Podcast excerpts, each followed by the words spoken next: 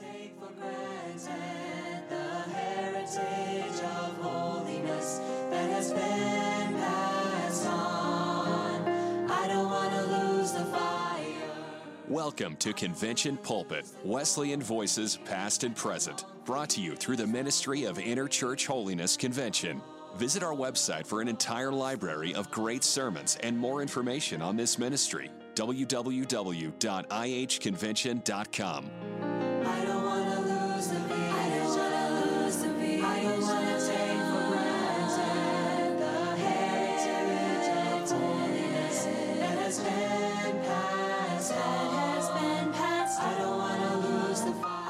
Paul Kaufman has been a pastor, an evangelist, Bible college and university professor.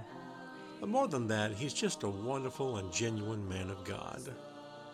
In this sermon back in 2005 at the Dayton Interchurch Holiness Convention, he preaches about the Bible.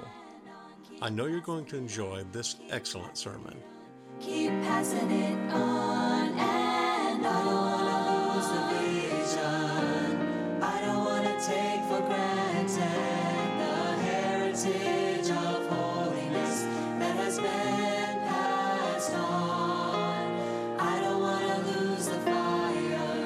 Honored to be with you this morning.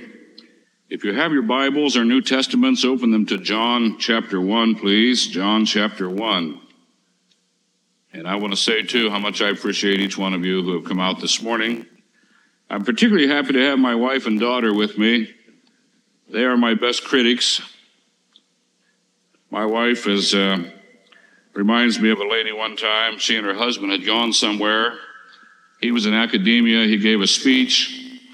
Uh, it was a pretty important affair, and they gave him a glowing introduction. And uh, he gave the speech. And on the way home, he's driving now, and it's dark, and he's looking out through the windshield, sort of philosophical, uh, conjuring up all the humility that he has. And he says, Dear, he said, really, he said, how many people do you know are worthy of that kind of an introduction? And she said, One less than you're thinking right now.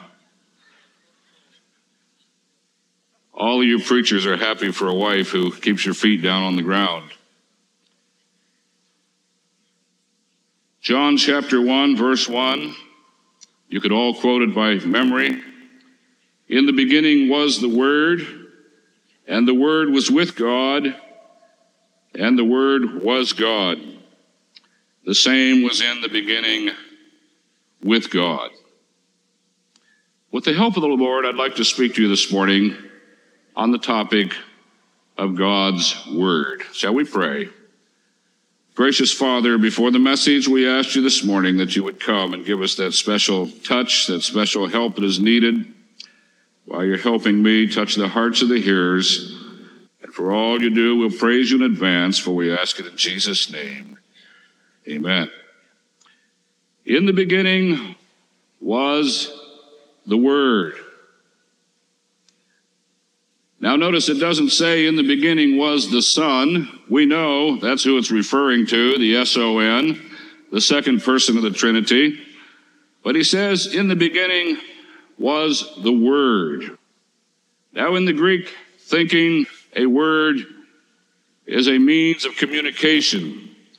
The word logos carries the idea of, of a concept, a mode of communicating with one another. Now, I could have taken you back to Jeremiah chapter 1 and read a passage that says, The word of the Lord came to Jeremiah. Or if you go through the prophets, you find again and again, and the word of the Lord came to Ezekiel, came to whoever uh, we're studying about. Actually, in the Hebrew mind, a word is not a concept, a word is an event or a happening.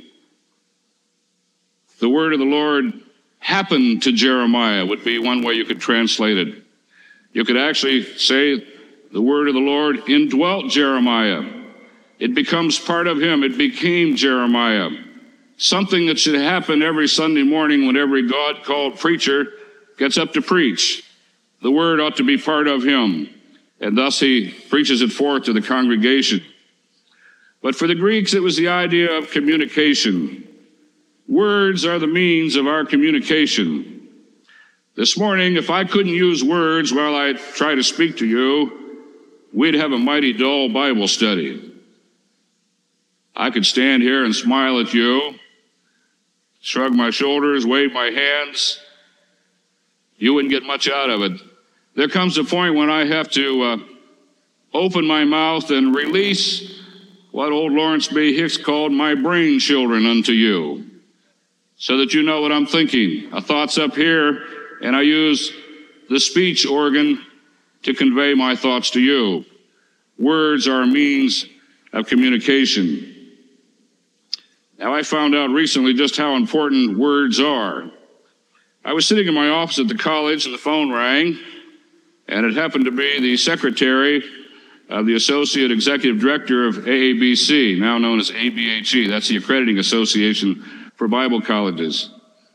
Patty was Dr. Bell's secretary. She came on the phone and she said, Dr. Kaufman, she said, uh, can you be free in three weeks? I said, why do you ask? Well, she said, we, Dr. Bell wants you to be part of an evaluation team. Okay, I said, uh, yes, I think I could work that into my schedule. A Wednesday, Thursday, and a Friday, about three weeks down the road. I said, uh, Where are you going to send me?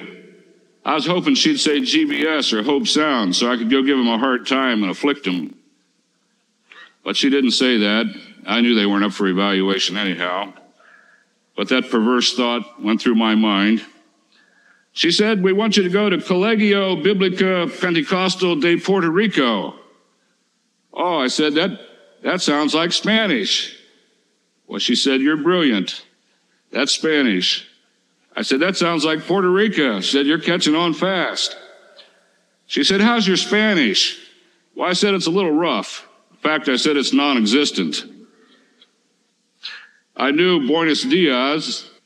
That won't get you too far beyond the morning hours. It won't work past lunch, I guess. And I read a word I remember somewhere. It looks like gracious, but I think it's gracias.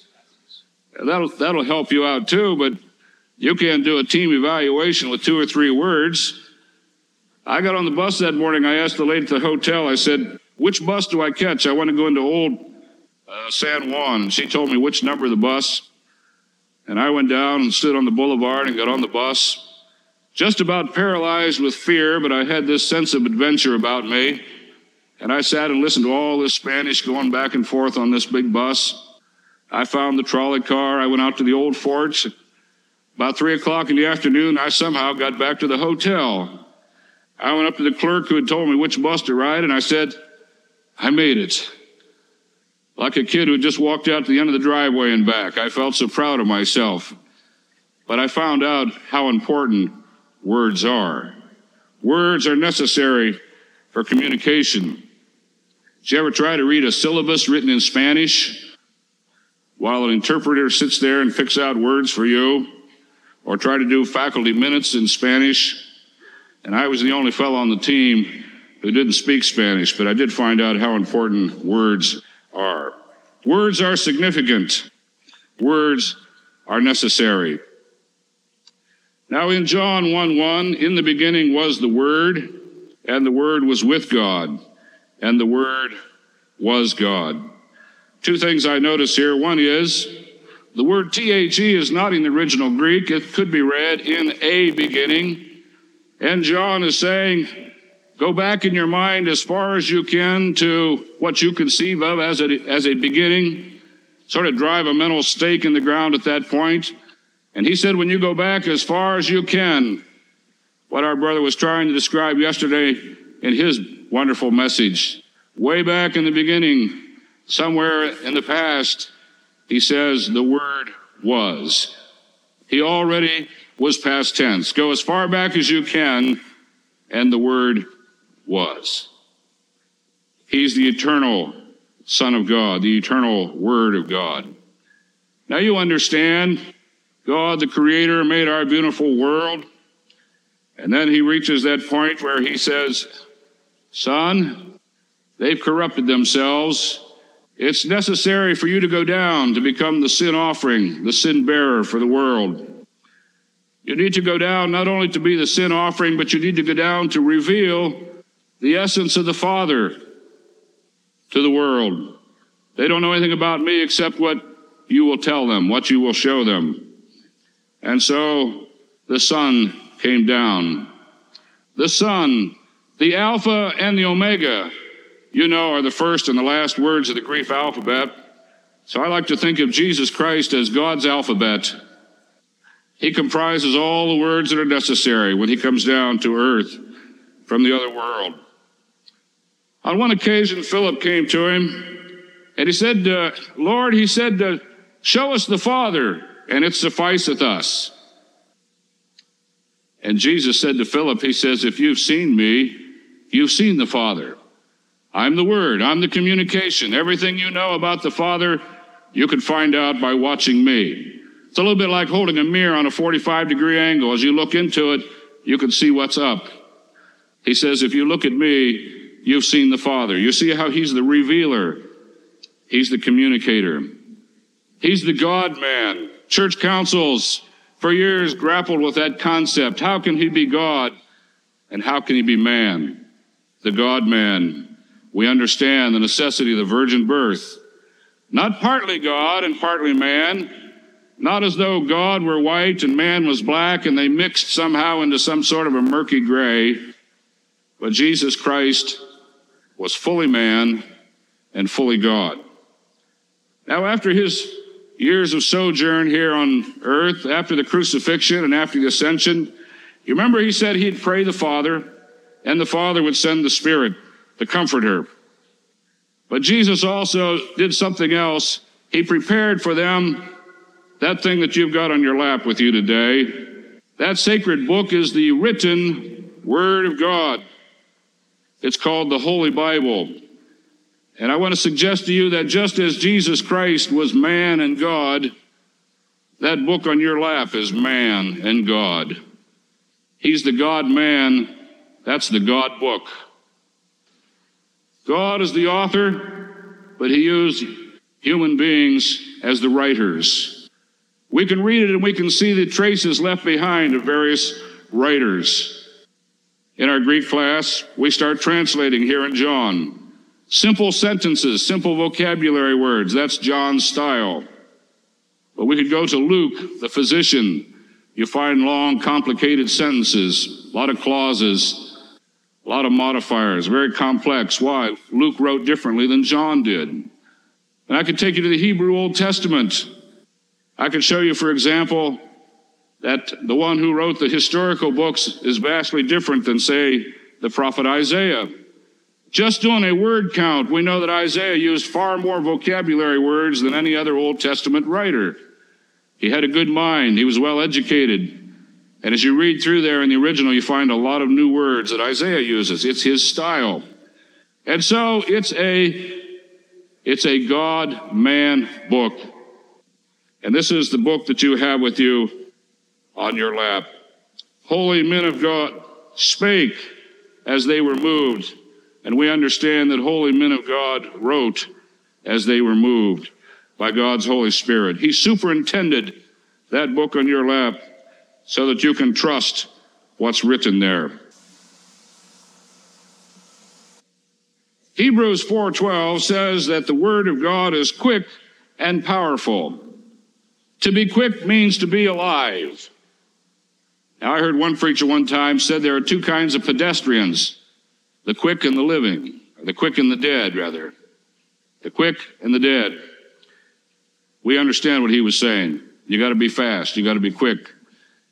In early days, when the woman had conceived, she would talk about sensing or feeling the quickening in the womb. What was it? Life. The child, the fetus is beginning to move. There's quickening there. And Hebrew says the word of God is quick. Could I say to you that book on your lap today is alive? That's a living thing on your lap. Be careful how you treat it. No book has been loved so fervently and yet hated so furiously. You know, when I was a boy, one time I picked up some kind of a news magazine. I don't know if they had Newsweek in time way back in those days when dinosaurs walked the earth or not, but way back in the dim past. And I remember somewhere in the back there was a box that had the 10 best sellers. And I noticed Holy Bible was number one. And I would check every so often. And again and again, it was at the head of the list. But one day I went and looked and I saw that it wasn't even on the list. And that hurt. That bothered me. I know there's a famine for the Word of God, but is the Bible really that unpopular? But I did a little more research, and you know what I discovered? I discovered that the Bible is so far and away the bestseller year after year, they just don't bother listing it anymore. That gave me a little more courage. Somewhere between 20 and 30 million Bibles are produced every year. It's a world bestseller. It's been translated into more languages than any other book ever written. It's had more commentaries written about it than any other literary masterpiece. The Bible fits all ages, all minds, all peoples. It's so simple that a child loves to sit on grandpa's lap and hear the Bible read and the stories of the Bible shared. And yet it's so profound that it can exhaust the libraries of the great universities and seminaries trying to plumb the depths of the sublime Word of God. No other book is that simple and yet that profound. Now, the Bible doesn't respond to all attitudes the same. To the unbelieving critic, it's a closed book. Years ago, I was a student in Johns Hopkins University. The oldest building on campus, McGilvery Hall, up on the second floor, the big seminar room, where old Dr. William Foxwell Albright used to teach Hebrew and archaeology. Had a huge table. You'd probably put 35 or 40 people around that one table. They must have built it in the room. You couldn't have gotten it in otherwise. And I was taking a Hebrew class. There were three students. This great big table, here's our professor at one end of the table, I'm on one side, and two Catholic boys are on the other side. And for three hours every Thursday afternoon, we read and translated Hebrews, Hebrew, while she picked our brains to see what we had learned. After a semester, they dropped out, and I was the only student. Now, I'll tell you what, the law of averages are against you. There's a pretty good chance if you're the only student, you're going to get called on rather frequently. But you know, that professor, a lady professor, she could parse those verbs. She knew every preposition, every conjugation, every form. But to her, she might as well have been reading a computer printout because she didn't know the author of it. It was just so many words on a piece of paper. It was just a ticket to some tenured position in some university somewhere. I say the Bible doesn't respond the same to all minds. To the believer, to the true seeker after truth, it's the way of life. The Bible never grows old, never gets stale. In my 21 years in the pastorate, a lot of times I could take the spiritual temperature of my people by discovering how much they were in love with the Word. Remember when you first prayed through how much you liked to read it? You couldn't get enough of God's love letter. When I want to ask you this morning do you feel that way about it still today? You can find out how you're doing by how much you love this book, how much you want to read it. No other book has produced such amazing results because it's a living word. It's alive. We used to have a nutty translation on the or, uh, saying on the playground when I was a kid. Somebody would say, "Where can a 500 pound gnat go?" G N A T, a gnat. 500 pound gnat? And the answer is anywhere he wants to. Now, someone said about the Bible, you don't need to defend it. It's like a lion. Just turn it loose. It'll take care of itself. I like that, don't you? You don't need to worry. Listen, this book's not on trial anymore.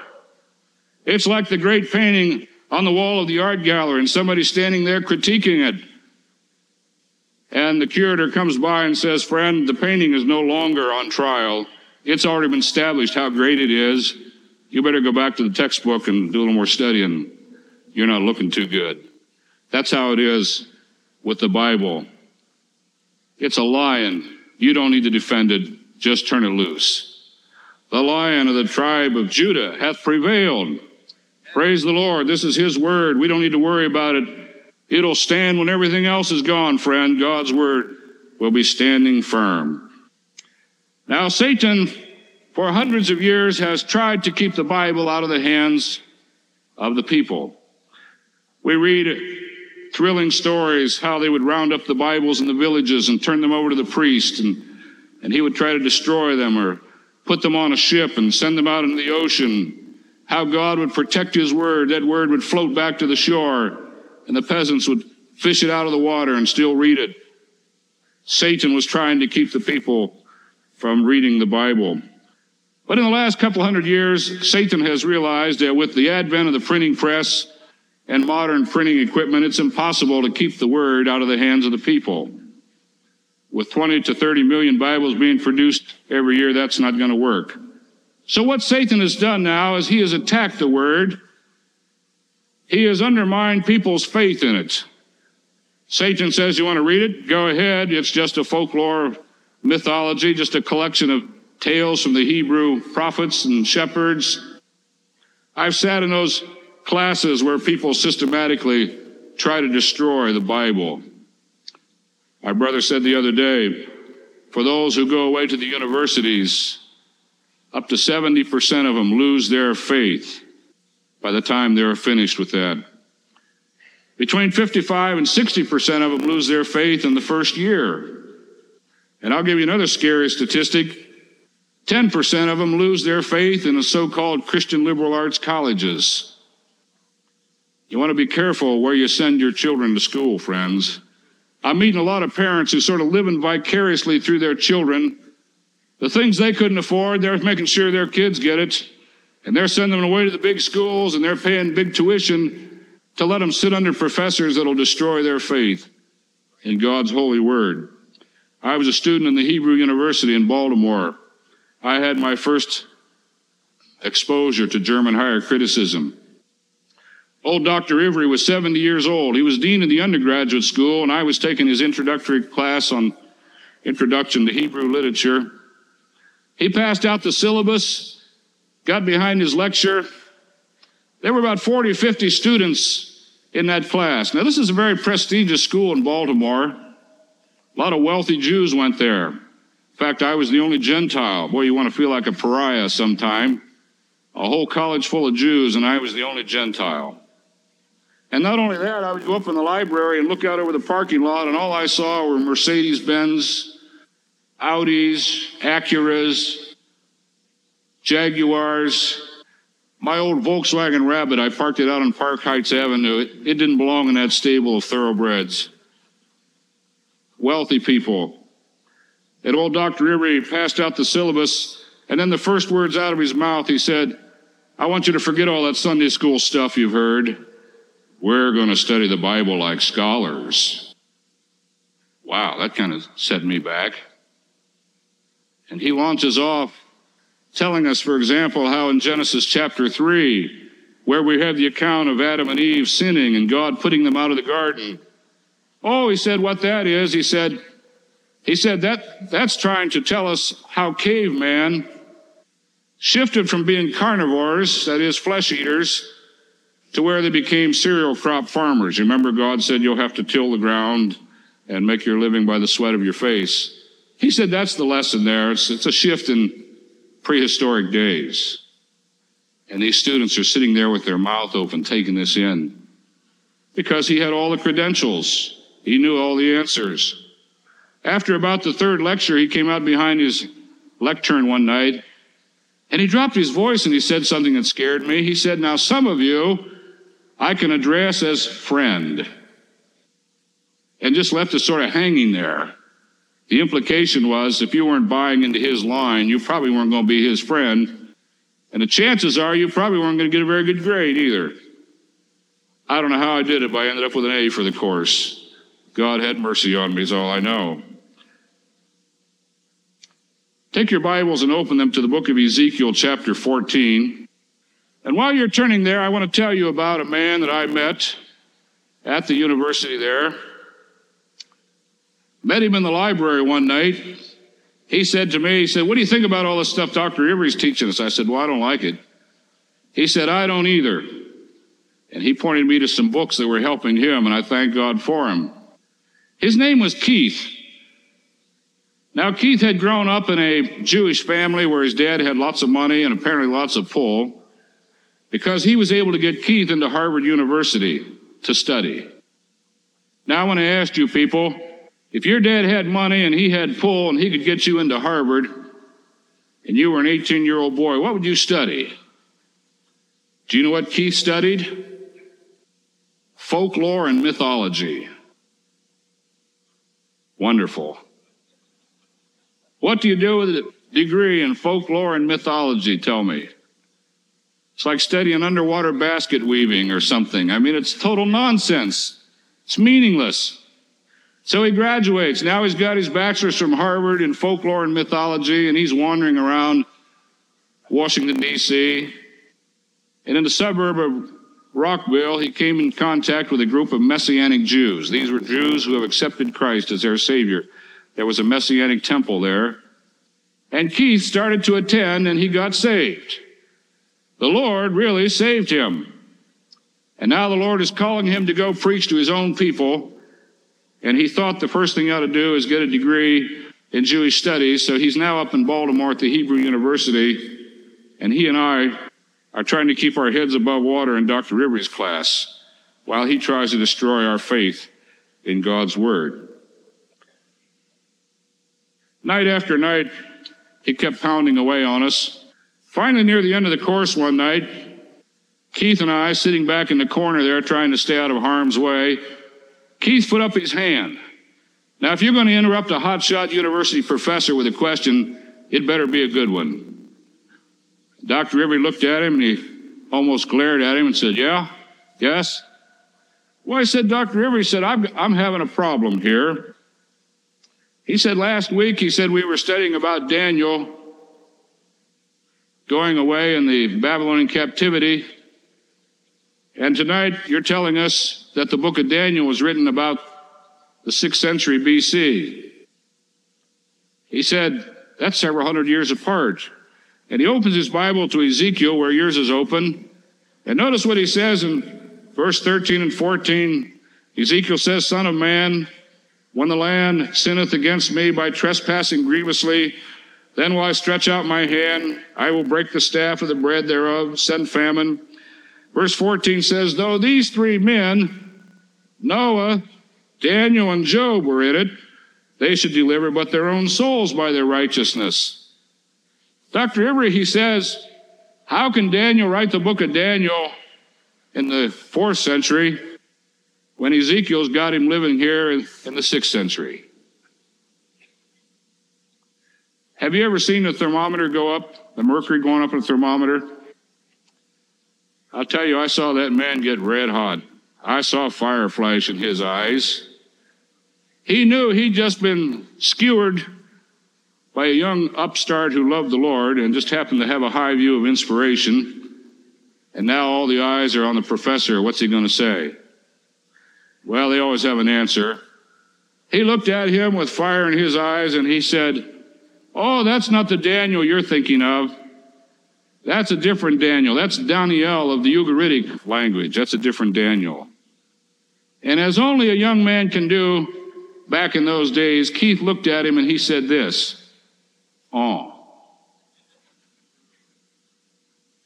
That kind of translates into you can buy it if you want to, but I'm not buying it.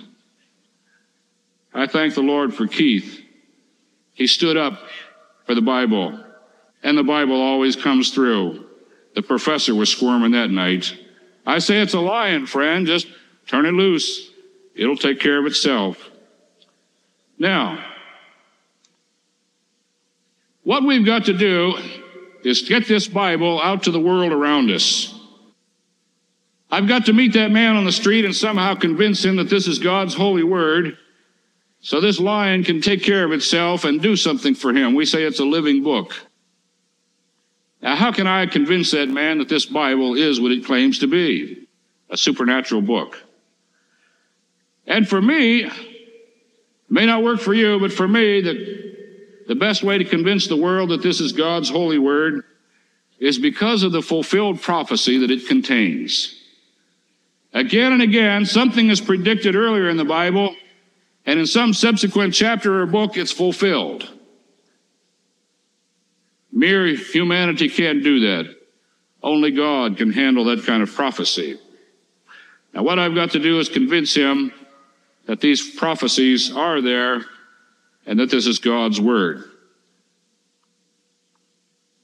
Let's talk a little bit about prophecy.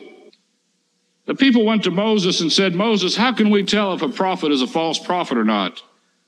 Oh, Moses said the acid test is very simple. If what the man predicts comes to pass, he's a true prophet. If what he predicts doesn't come to pass, he's a fraud and a fake and take him out and stone him. It's very simple. Let's suppose I tell you this morning that I'm a prophet. I'm going to make some predictions here today. Follow me now. Let's suppose that somewhere in the congregation there is an expectant mother. Somewhere she has a child, and I find out about it, and I'm going to wax eloquent as a prophet, and I'm going to predict the gender of that child when it's born. And with all my prophetic skills, I'm going to say, when that child is born, it's going to be a boy. And if when the blessed event takes place and it's a boy, you're going to say, wow, that Kaufman, he's a genius. He's a prophet. He predicted it was going to be a boy, and it was. Wrong. That wouldn't convince you. Why? Well, the odds are 50 50. Anybody can take a guess and get it right half the time. That's no prophecy. Or if I predict the outcome of a case at law, I say, I think they're going to find him guilty. Ten weeks later, the jury brings in the guilty verdict. They say, oh, that guy, he had it right. He's a prophet. No. You can only find them guilty or not guilty. There aren't too many ways to go. Just take a guess. You get it right half the time. Now let's talk a little bit about some of the prophecies in the Bible. I want to show you how remote the possibilities are of these predictions coming to pass.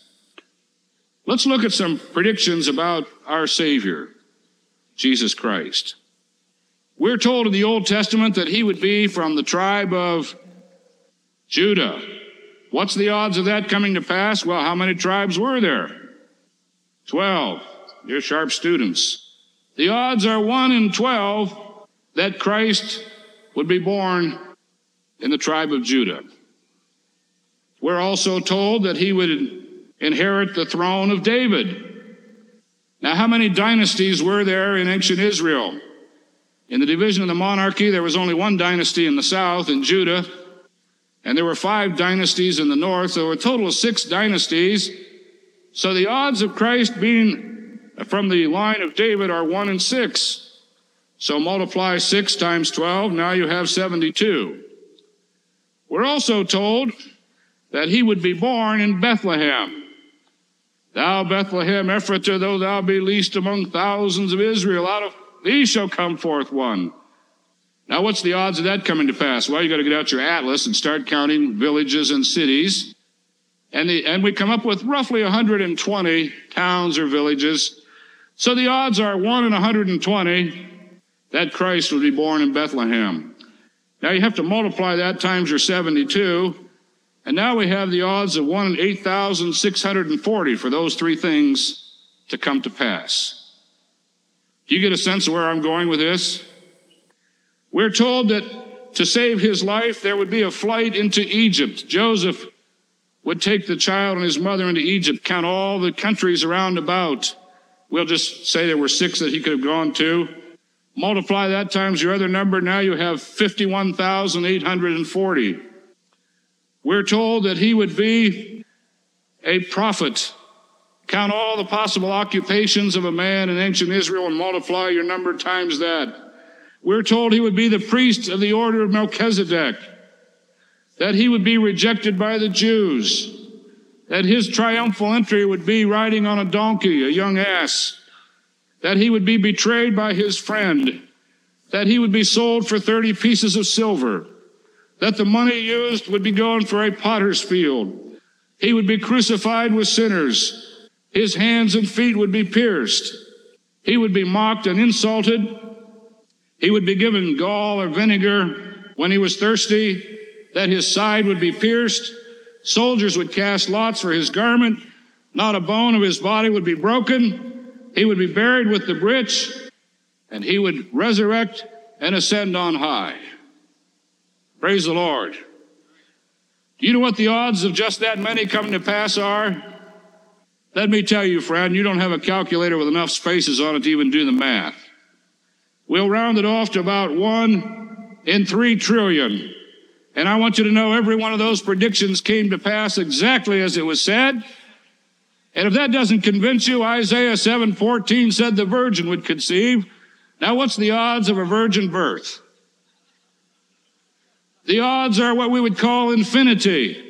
So you take your 3 trillion and multiply it times infinity and see where you're going. I tell you, this book is reliable, friend. You can stake your life on it. If I can put it this way, I'm betting my soul on this book, friend. Will it work? Is it what it claims to be? Let me close with a little illustration for my own ministry. Hazel and her husband lived virtually within the shadow of our church. When the sun came up in the east and shined across the roof of the old church, the shadow fell across their house down on the alley below where we lived. My wife could stand at her kitchen window at the sink and look out and see Hazel sitting on the porch down there. Again and again, I would invite them to church. They were the finest couple you'd ever want to meet. They were retired. A couple of lovely people from West Virginia had moved up to Ohio. Now they're retired. Could not get them to come to church, though. Every special occasion, every time I'm down at that end of the yard, I walk over and visit, tell them about Rally Day and Friend Day. And every day we could conjure up, and they'd always say, Well, maybe. But they never came. One day I was out in the backyard, upside down under the lawnmower, changing the blades. A rather undignified position for a pastor, I guess, at the moment. And I heard a crunch on the gravel. And I looked out and stood up, and there came their son, Larry. Larry's 40 some years old. He walks up and stands beside me in the lawnmower there, and I stood up, wiped the grease off my hand. I said, How you doing, Larry? You look kind of crestfallen. Oh, Rev, he said, I'm not doing too good. Really, Larry, what's what's wrong? Well, he said, said, we just got back from the hospital. He said, Mom's cancer is back in her arm. I didn't know she had cancer in her arm.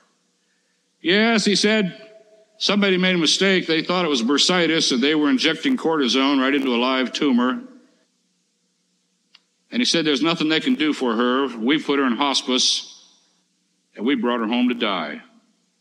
I'd seen Hazel, Hazel walking around, saw her sitting on the porch. Now he said, Mom wants me to ask you something. Now I want you to listen to the question. He said, Mom wants to know if it'd be okay if she came to church Sunday. you can just about guess my answer. I about had a spell. I felt like saying, Well, Larry, I've been begging her to come to church. Absolutely. We want her to come to church. Sure enough, the next Sunday morning, here came Hazel, that arm in a sling. She brought three or four people with her, marched up those steps into the vestibule, greeted me, walked through those doors, and all the way down the aisle and sat in the second seat right up front here. It's like she'd been going there all her life. See, Hazel's doing some serious thinking now. She's facing the Grim Reaper.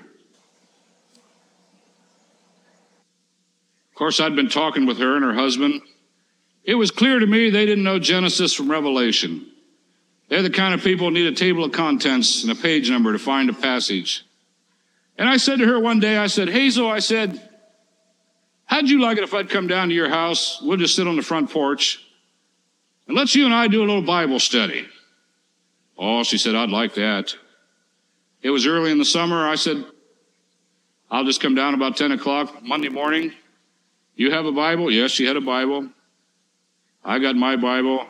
I was praying, Lord, where do you start trying to help some soul facing death and doesn't even know one thing about your word? You know what the Lord seemed to impress on me? The verse we read this morning, John 1 1.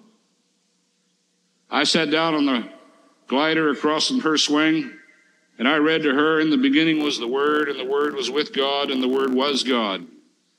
Then I went back to Genesis 1 1. In the beginning, God created the heavens and the earth. And little by little, with the help of the Spirit, I tried to walk her through creation and the fall and her need of a Savior. All the time went fast. She really enjoyed that. I, I got up to leave, prayed with her. I said, Now, I'll be back on Wednesday, 10 o'clock. Yeah, she said, I'm looking forward to it. 10 o'clock Wednesday, I went down. Got up on the porch, sat down. She said, Now, before you begin, Pastor, she said, she said, My daughter and my daughter in law, they want to know if they can come to Bible study today. They were sitting in the kitchen the other day, listening to everything you said. They want to come to Bible study. Kind of sheepish looking, these two ladies got up and walked out, had their Bibles with them. They sat down. Now I have three students. And I keep telling them, open it up, the plan of salvation. They just took it in like hungry birds, their mouth open. More and more are coming with Hazel. I suppose three or four weeks went by. One morning I gave a simple little altar call. Didn't have a lot of singing, didn't have to pull a long time. You know, when somebody's hungry, you don't have to do all that. I just opened the, the altar up and out came Hazel, that arm in a sling. Walked down there and knelt down. We gathered in to pray with her. We didn't pray very long. You don't have to tease and beg and pull and chuck them under the chin. She just looked up at me and the shine of heaven was all over her face. It was pretty obvious what had happened. There had been a transformation.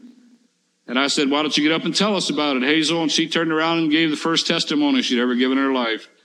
I'll tell you, it was beautiful. Well, weeks went by. The arm was getting worse. It was starting to break open. It was festering. The hospice nurse was coming more and more frequently. More and more pain medication. We talked about baptism. I said, Hazel, you want to be baptized, don't you? Yes, she does. She said, I do. I said, you know, we usually go up on the hill to the lake up there, but it's November. It's cold out there, and you've got that bad arm. I said, it doesn't matter how wet you get. I said, we'll just do a sprinkling ceremony here in the front of the church. He said, that'd be fine. You know, it really doesn't matter how wet you get, friends. Well, you know, when there's a baby dedication or uh, something like that, word gets out among the relatives, and they'll turn up for church, you know. Word must have gotten out around the client that there was going to be a baptism in church, and I'll tell you, that Sunday morning, that place was packed out. Man, they came out of the hills, people I'd never met before. They were coming for Hazel's baptism. We got through Sunday school, got into the worship service. We sang some of the grand old songs of the church, and at the right time, I stepped down there with my little bowl of water and my discipline, and I called Hazel forward. She knelt down there, that arm in pain. I took my hand and I'll tell you what, I, I love a good baptismal service. You, you enjoy a good baptismal service? I just love to take them out and dunk them under. God always comes to a baptismal service. I've never been to a bad one yet. He just seems to honor that.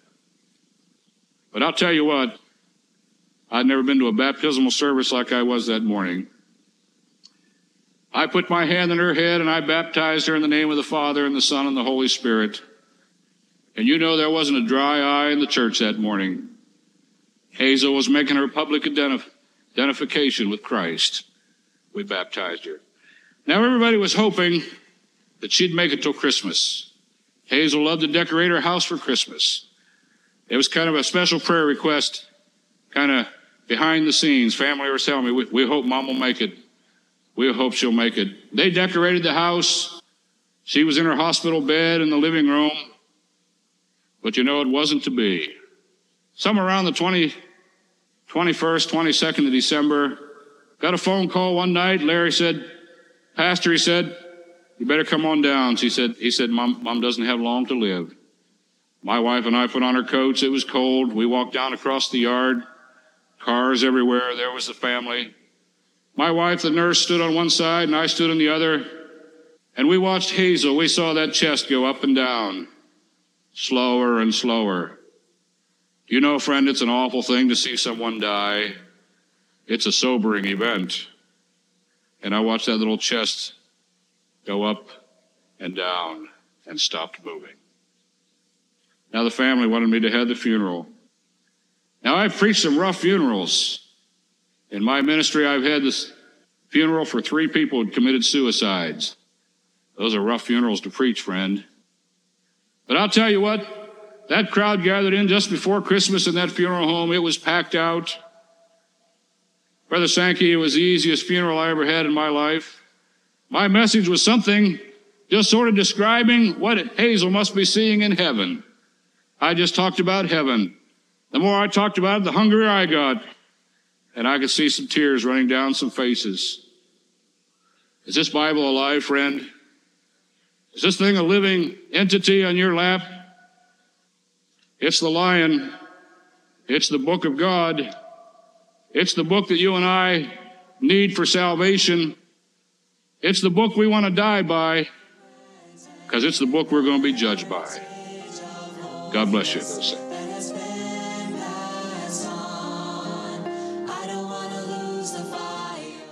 Thank you for listening to Convention Pulpit, a ministry of Interchurch Holiness Convention, featuring Wesleyan voices past and present. For more sermons or for more information, visit www.ihconvention.com. This ministry is made possible through the financial support of our listeners. You may give online at ihconvention.com or send your donation to IHC, Post Office Box 99, New Berlin, Pennsylvania 17855, USA. Has been passed. I don't wanna